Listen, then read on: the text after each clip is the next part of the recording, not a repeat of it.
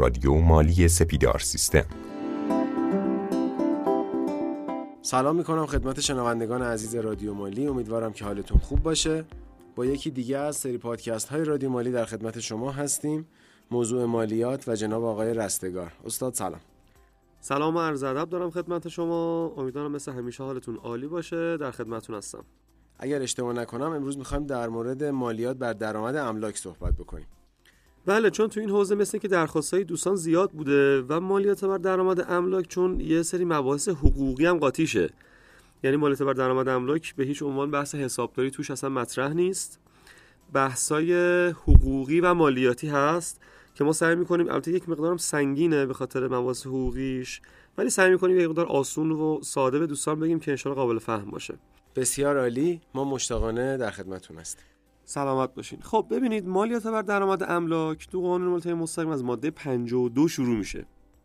و حالا میریم بالاتر خیلی مباحث زیادی هست که ما سعی می‌کنیم انشالله خیلی موشکافانه تقدیم دوستان بکنیم که انشالله بتونن بهترین استفاده رو ازش ببرن. خب ماده 52 چی میگه؟ ماده 52 دوستان ماده بیس مالیات بر درآمد املاکه. توی هر فصلی از قانون ما یه ماده بیس داریم یه ماده پایه داریم. که فهمیدنش خیلی به, به ما کمک می‌کنه برای اینکه بخوایم کل اون مبحث رو متوجه بشیم. ماده 52 چی میگه؟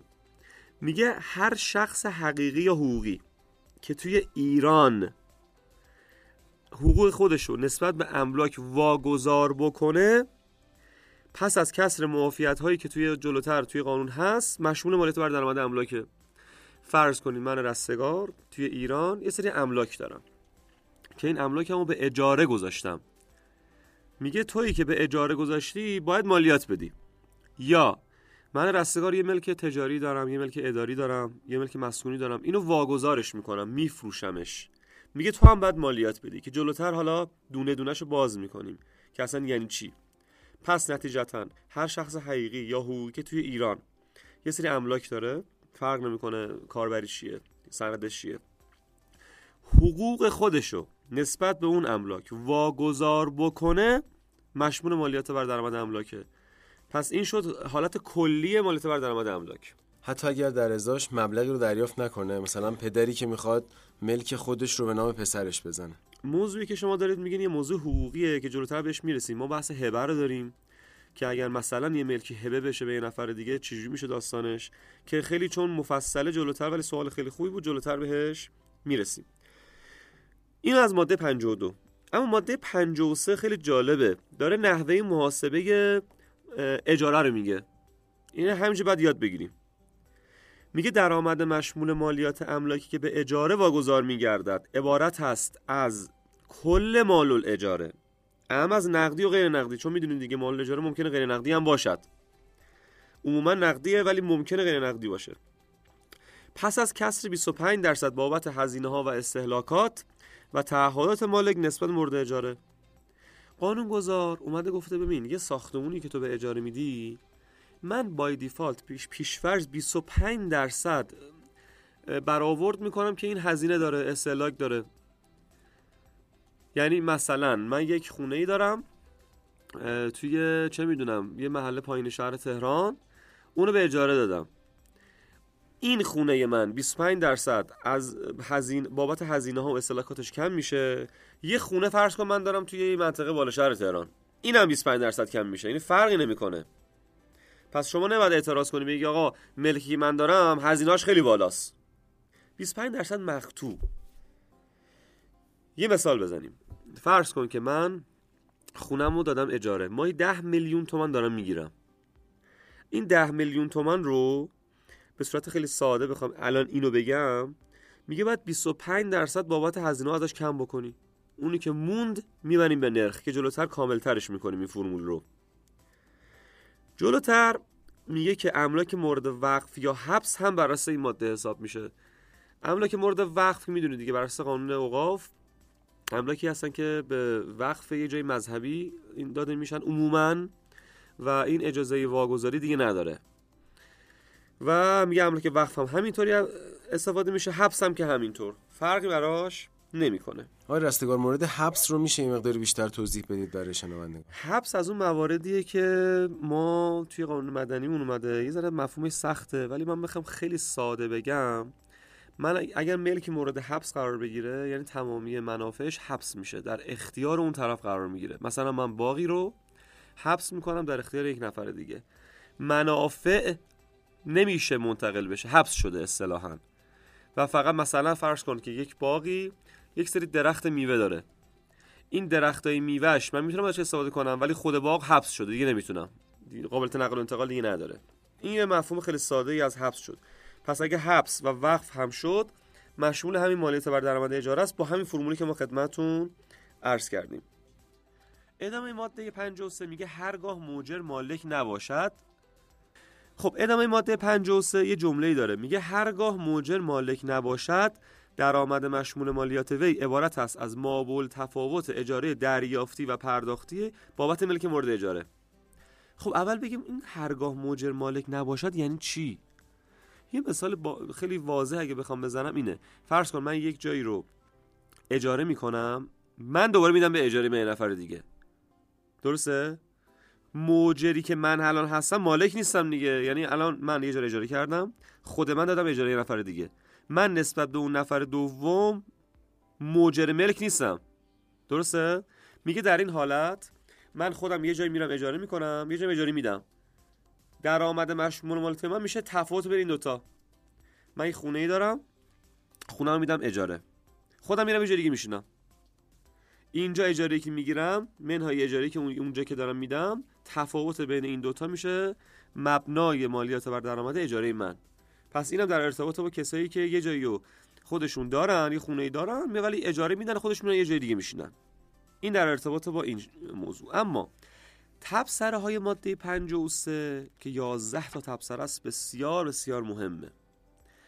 که من دونه دونه بهتون میگم اونه که کاربردی رو خدمتتون عرض می‌کنم. مثلا تبصره کش خیلی مهمه. میگه محل سکونت پدر یا مادر یا همسر یا فرزند یا اجداد و همچنین. محل سکونت افراد تحت تکفل مالک اجاری تلقی نمی شود مثلا یک پدری یه ساختمونی داره چه می‌دونم هفت طبقه. یه طبقه برای خودش که اجاری تلقی نمیشه. یه طبقه داده مثلا به همسرش. یه طبقه داده به فرزندش. یه طبقه یعنی تمام اینها که الان نام بردیم در اختیارشون قرار بگیره واحد مسکونی این اجاری تلقی نمیشه. پس نتیجه مالیات بر درآمد اجاره هم نداره. بعد جالبتره جلوتر میگه مگر این که به موجب اسناد و مدارک ثابت گردد که اجاره پرداخت می‌شود. یعنی مثلا پدره به پسرش که ازدواج کرده میده این واحد رو ولی ازش اجاره می‌گیره. اگر دارایی اینو بفهمه ازش مالیات بر درآمد اجاره می‌گیره از پدره. جلوتر میگه در صورتی که چند واحد مسکونی؟ محل سکونت مالک یا افراد مزبور باشد یک واحد. برای سکونت مالک یعنی خود من. و یک واحد مسکونی برای هر یک از افراد مذکور به انتخاب مالک از شمول مالیات موضوع این بخش خارج خواهد شد. پس یه واحدی خودم میشینم هیچی؟ به هر کدوم از اینا که نام بردیم. من یه واحد بدم دیگه اجاری تلقی نمیشه و مالیاتم نداره. که مثلا تبصره دوش هم میگه املاکی که مجانا در اختیار سازمان قرار می‌گیره اینم غیر اجاری تلقی میشه. من مجانی ملکمو در اختیار شهرداری قرار دادم مثلا. این غیر اجاریه. تبصره سهش میگه که از نظر مالیات بر درآمد اجاره املاک هر واحد آپارتمان یک مستقل محسوب می‌شود. یعنی چی؟ یعنی اینکه فرض کن یه ساختمونی هست هر طبقهش سه تا واحد توشه. میگه هر کدوم از این واحدها اصطلاحا یک مستقله. کلمه مستقل مشخ شده کلمه مستقلات دیگه. میگه هر کدومش مالیات داره. چون اگه اینو نمی‌گفت ممکن بود طرف ساختمون میساخت. مثلا تو هر طبقهش چهار واحد در می آورد میگفتش که آقا من هر طبقه رو مالیات میدم هر واحد مالیات نمیدم. که تفسیر سه اومده اینو مشخص کرده. آقای رستگار اونجایی که اشاره کردید به اون مثال پدر و فرزندانی که حالا شاید ازدواج کردن و قراره توی یکی از واحدها سکونت داشته باشن گفتید اگر اجاره رد و بدل بشه سازمان امور مالیاتی می‌تونه بله. ادعا بکنه برای دریافت حالا اون مالیات و اجاره. حالا می‌خواستم بپرسم که این مورده این موردی که در موردش صحبت کردیم صرف نوشتن یه قولنامه است یا رد و بدل شدن پوله؟ کدوم از اینا ملاکه؟ سوال خیلی خوبیه. نگاه کنید سازمان مالیاتی به هر طریقی اگه متوجه بشه دستش قولنامه برسه اجارنامه برسه. بفهم. حتی یه مورد من یادمه. یکی از عزیزان ممیز رفته بود دم ساختمون بعد در زده بود نوه این بند خود اومده بود دم در. ممیز ازش پرسیده بود که ببینم اینجا مال کیه؟ بعد گفته بود با بزرگمه. گفته بود که بعد ازش سوال پرسیده بود. بعد آخر فهمیده بود که از پسرش داره اجاره می‌گیره. حتی این رو هم گزارش کرده بود. پس نتیجتا اگر به هر طریقی آمار دست سازمان مالیاتی برسه که واقعا داره اجاره ای دریافت میشه مشمول مالیاته. خب بریم سراغ تبصره 4 تبصره 4 میگه بعضی وقتا من یه ملکی رو اجاره میدم که توش اساس و ماشینالاته و توی قرارداد اجاره هم میارم. میگه اگه این اتفاق افتاد اون اساس و ماشینالات هم اضافه میشه به مالیات بر درآمد اجاره. مثلا من یه ملکی اجاره دادم چه می‌دونم خود ملک 10 میلیون ماهانه. موجر میگه ببین من اگه با اساس و ماشینالات بدم میشه 15 میلیون پس این از این 15 میلیون حساب میشه مالیات بر درآمد اجاره. پس تبصره 4 اینو گفت. بریم سراغ تبصره 5 تبصره 5 یه ذره سخته ولی من یه بار روش می‌خونم ببینیم که چه جوریه. میگه مستحدثاتی که طبق قرارداد از طرف مستاجر در عین مستاجره به نفع موجر ایجاد می‌شود. استوب مگه اینجا رو همین توضیح بدم. میگه فرض کن آقای مزیدآبادی یه ملکی رو به من داده. من توش نشستم اجاره. میگم من اومدم تو ملکی انباری در آوردم مستحدثات یعنی یه چیزی رو تو ملک در آوردن مثل انباری مثل یه دیوار کشیدن. اینو میگه. پس اگر که من توی ملکی که در اختیارم هست یه سری مستحدثات یه سری چه می‌دونم ساخت و ساز کردم تو ملک. البته با مجوز باید باشه ها. اگه اتفاق افتاد ادامش بر اساس ارزش معاملاتی روز تحویل مستحدثه به موجر تقویم و 50 درصد آن جزء درآمد مشمول مالیات اجاره سال تحویل محسوب میگردد. یعنی چی؟ من اومدم یه اتاقی رو ساختم تو ملک. این اتاقه به ارزش معاملاتی ما دفترچه‌ای داریم که جلوتر مفصل ماده 64 بهش می‌رسیم درباره صحبت می‌کنیم. میاد ارزش معاملاتی ملک رو در میاره. ارزش اون چیزی که من ساختم رو در میاره. روزی که دارم به موجر تحویل میدم ارزش اون در اومد این شد ان ریال. چه می‌دونم اون مثلا اون شد یه میلیون تومن میگه یه میلیون تومن 50 درصد اون یه میلیون تومن که در اومد به مالیات سال مورد اجاره تقویم میشه یا اصطلاحا اضافه میشه. اوکی؟ فکر کنم واضح بود. آره فقط این سوال پیش میادش که آیا حتما باید یه احداثی صورت بگیره؟ یعنی مثلا من نمی‌تونم از تو ملکم یه اتاقی که وجود خارجی داره رو فقط اجاره بدم. نه نه نه. چون قانون گذار گفته مستحدثات. مستحدثات یعنی چیزی که ساخته میشه. بعد احداث میشه. آفرین دقیقا. از احداث میاد. خب دوستان اگه سوالی داشتین در قالب حالا راههایی که دوستان در اختیار قرار میدن بپرسین حتما. رادیو مالی ما به جواب حتما میدیم. بریم سراغ تبصره 6 تبصره 6 موضوع جالبی داره میگه. میگه یه سری هزینه ها هستن که قانون یا قرارداد میگه به عهده مالکه. مثلا هزینه تعمیر کلی آسانسور. مثلا موتور اومده پایین خب با مستاجر نیست دیگه با موجره میگه اینها اگر از طرف مستاجر انجام بشه یا یه سری مخارجی از طرف مستاجر تقبل بشه مثل هزینه فضای سبز چه می‌دونم این ساختمون. در صورتی که عرفا به عهده مالکه. می اتفاق بیفته این هزینه ها که انجام شده به بهای روز انجام هزینه تبدیل میشه و میاد رو درآمد اجاره. اینم از این. اما تبصره هفت. تبصره هفت میگه که در صورتی که مالک اعیان دوستان ما فرق بین عرصه و اعیان داریم دیگه. یه ار تو املاک یه عرصه داریم یه اعیان داریم. عرصه یعنی زمین. اعیان یعنی هر آنچه که روی زمین ساخته میشه. مثل ساختمون. پس فرق بین عرصه و اعیان این شد. اینو کلا در جریان باشیم که تو قانون عرصه و اعیان میگه اینو باید بدونی. پس عرصه شد زمین اعیان شد هر آنچه که روی زمین ساخته می‌شود مثل ساختمون. حتی به درخت هم میگن اعیان حالا ببین چی میگه تبصره هفت. میگه در صورت که مالک اعیان احداث شده در عرصه استیجاری ملک را کلا یا جزءا به اجاره واگذار نماید تا اینجا یه مثالی بزنم. ما گفتیم که اعیان یعنی چی؟ یعنی هر آنچه که روی زمین ساخته میشه. فرض کن من یک اتاقی رو یک ملکی رو که مثلا توش یه اتاقه. اینو دادم اجاره. ادامش مبلغ اجاره پرداختی بابت عرصه به نسبت مورد اجاره از مال اجاره دریافتی کسر و مازاد طبق مقررات صدر این ماده مشمول مالت خواهد بود. می‌دونم سخته فقط گوش کنیم چی میگم من. میگه من این یه ملکی دارم که یه اتاق شدم اجاره. میگه اینی که دادم اجاره بابت اون یه اتاق کم میشه از اون مابل اختلافی که دارم مالیات درآمد اجاره می‌گیرم. یا یه مثال دیگه براتون بزنم.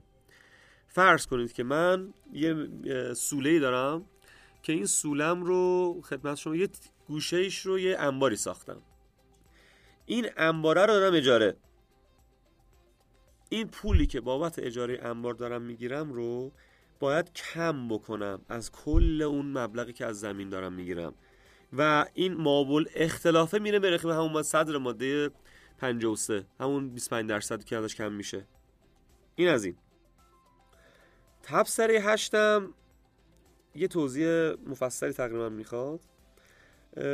تو تفسیر هشت چند تا کلمه می‌بینیم. من اینا رو اول توضیح بدم. مثل بیع. دوستان بیع یعنی خرید و فروش. توی مبانی حقوقی ما بیع یعنی خرید و فروش.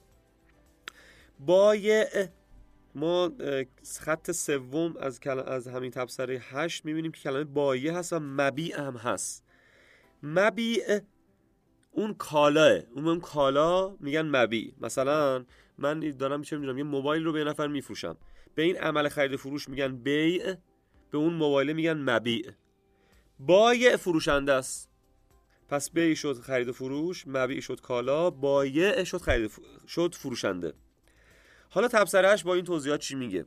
میگه در صورتی که مالک محل سکونت خود را بفروشد و در سند انتقال بدون اجاره بها مهلتی برای تخلیه ملک داده شود مثلا من ملکو فروختم گفتم آقا 6 ماه فرصت 5 ماه فرصت داری ملکو خالی کنی. تو این پنج ماه مالیات بر درآمد اجاره بهش تعلق نمی‌گیره مگر اینکه ثابت بشه اجاره دریافت کرده. اینم از تفسیری هشت. خیلی سعی کردم ساده بگم. خوب بود نه واقعا. ساده و کاربردی بودش به نظرم قابل فهم بود. خیلی خوب. برسیم سراغ تفسیری خیلی کاربردی. بسیار کاربردی. تبصره 9 ماده 53 که در ارتباط با تمامی شرکت ها این کاربردیه. خیلی مهمه گوش کنید. تبصره 9 تهش اینو میگه.